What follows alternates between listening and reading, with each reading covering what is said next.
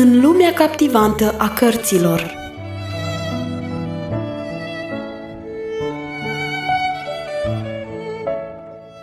Ascultați în continuare lecturarea cărții Secretul Mulțumirii, scrisă de Harriet Loomis Smith.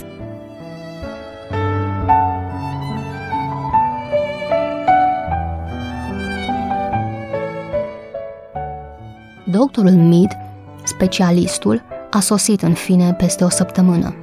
Era un om înalt, cu bust puternic, cu ochii cenușii, blânzi și cu un zâmbet vesel.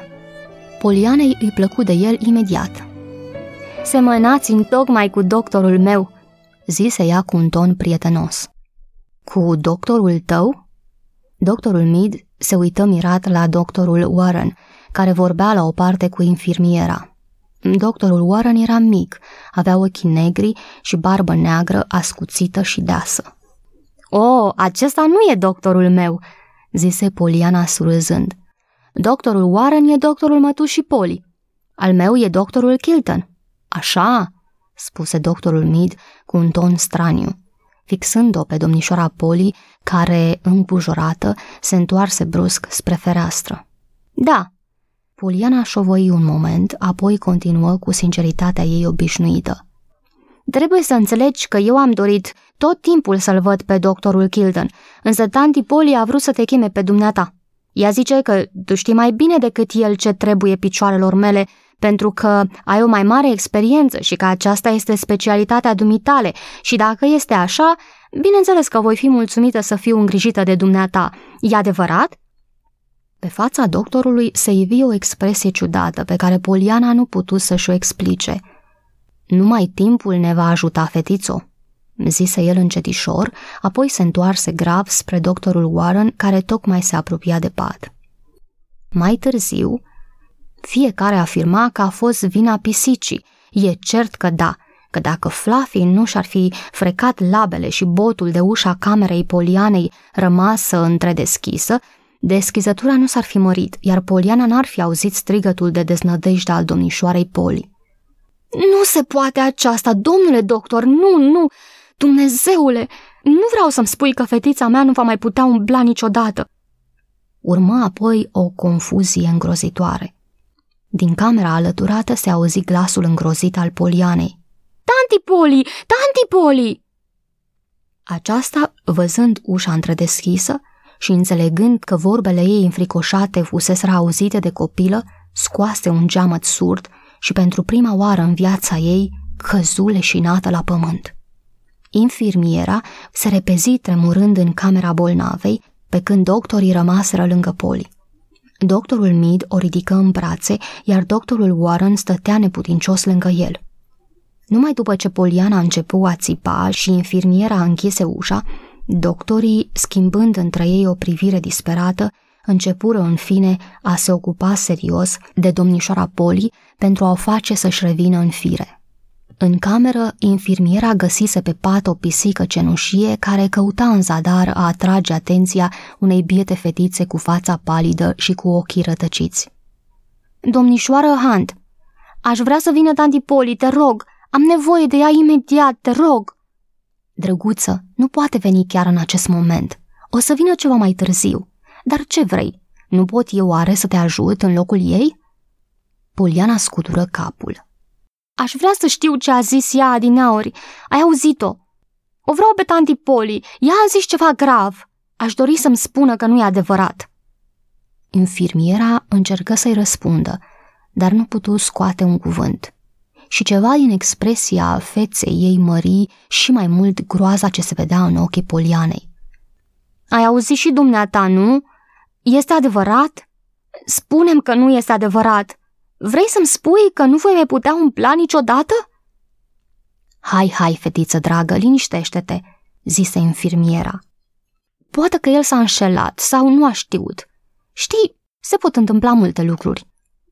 Dar tanti Poli spunea că el este specialist și că el cunoaște mai bine ca oricine despre picioare fracturate ca ale mele. Da, da, știu, drăguță, dar toți doctorii pot să se înșele, chiar și cei mai buni. Te rog, nu te mai gândi la aceasta acum, drăguța mea. Poliana își frământa mâinile cu disperare. dar nu pot să-mi opresc gândurile de la aceasta, zise ea plângând în hohote. Nu mă pot gândi la altceva. Domnișoară Hunt, cum voi mai putea merge la școală, la domnul Paddleton, la doamna Snow sau... sau la altcineva? Suspină din toate puterile ei pentru un moment, apoi, deodată, se opri ridicând capul, având ochii plini de o nouă spaimă. Ei, bine, dacă nu mai pot să umblu, cum voi mai putea fi mulțumită vreodată de ceva? Domnișoara Hunt nu cunoștea jocul, dar știa că mica ei bolnavă trebuia să fie liniștită imediat. Cu toată mâhnirea ei adâncă și sinceră, mâinile nu-i rămăseseră neocupate, ci acum, aflată lângă patul fetiței, țineau un calmant. Uite, fetițo, bea asta, zise ea cu blândețe, fiindcă te va liniști și vom vedea pe urmă ce va fi de făcut. Adeseori lucrurile nu sunt atât de complicate cum par la început. O să vezi, drăguța mea.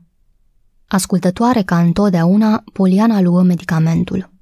Știu, așa spunea și tata de obicei, murmură ea ștergându-și lacrimile. El zicea că orice lucru ar fi putut fi mai rău. Totuși, lui nu este spusese niciodată că nu va mai putea merge vreodată. Eu nu văd ce poate fi mai rău ca aceasta. Dumneata ce zici? Infirmiera nu răspunse nimic. Nu mai avea curajul să vorbească.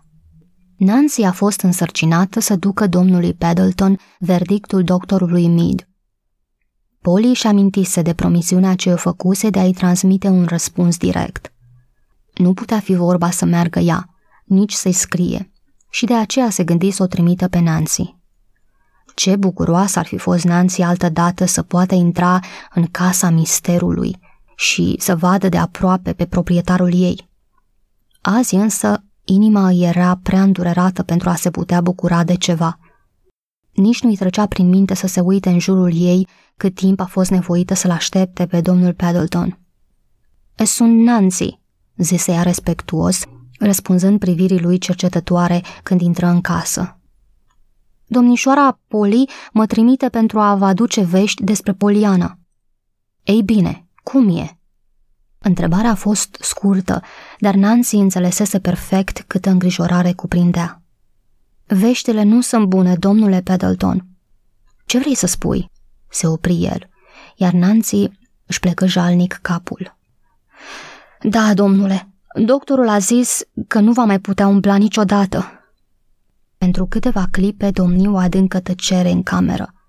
Apoi, cu vocea zdrobită, domnul Paddleton zise Sărmana copilă, biata fetiță.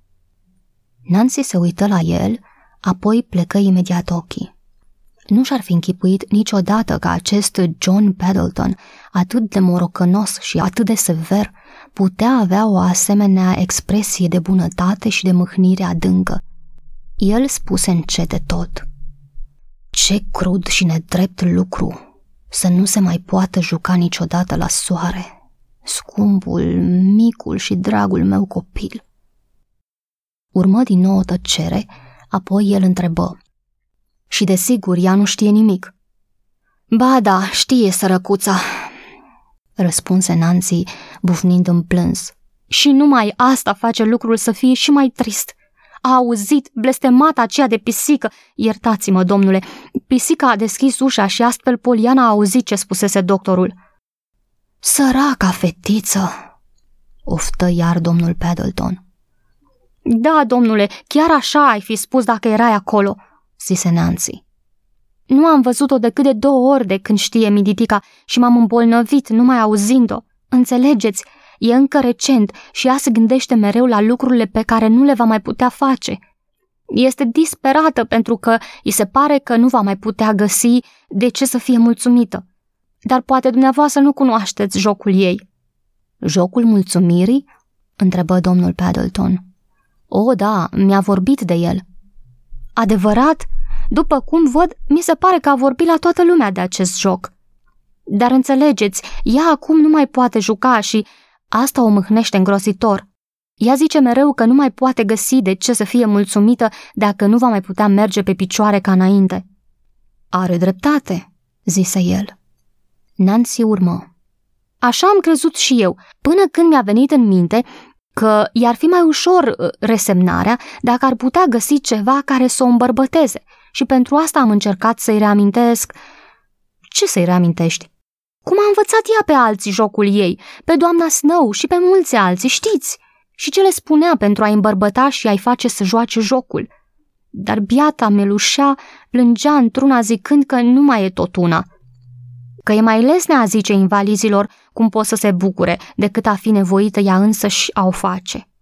Ea mai zice că și-a repetat de atâtea ori cât e de mulțumită că ceilalți nu sunt ca ea, dar că nu se poate opri de a gândi mereu că nu mai poate umbla toată viața.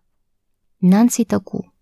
Domnul Paddleton, care stătea jos pe fotoliu cu mâna la ochi, nu răspunse. Atunci am încercat iar să-i amintesc cum îmi spunea înainte că jocul e cu atât mai atrăgător cu cât e mai greu, mai anevoios de jucat. Continuă Nancy cu un accent trist. Ea însă zice că nici asta nu se potrivește, când e din calea afară de greu. Acum trebuie să mă duc acasă. Termină ea povestirea, iar când ajuns la ușă, se întoarse și întrebă cu sfială. Pot să-i spun domnișoarei Poliana că l-ați văzut pe Jimmy Bean din nou? Nu înțeleg cum i-ați putea spune asta, deoarece nu l-am văzut din nou, declară domnul Paddleton. Pentru ce?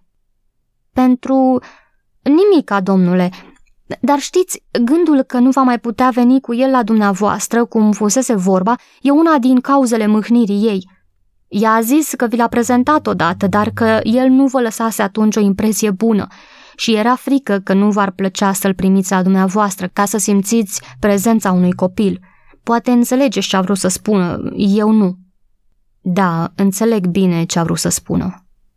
Bine, domnule, dorea atât de mult să vi-l aducă odată pentru a vă dovedi că el este într-adevăr plăcuta prezența a copilului și acum nu va mai putea. Blestemat să fie acel automobil. Vă rog să mă iertați. Bună ziua, domnule, zise Nancy ieșind repede.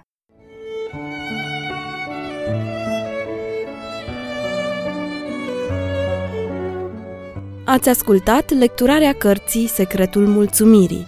Vă așteptăm și data viitoare pentru un nou episod din povestea emoționantă a Polianei.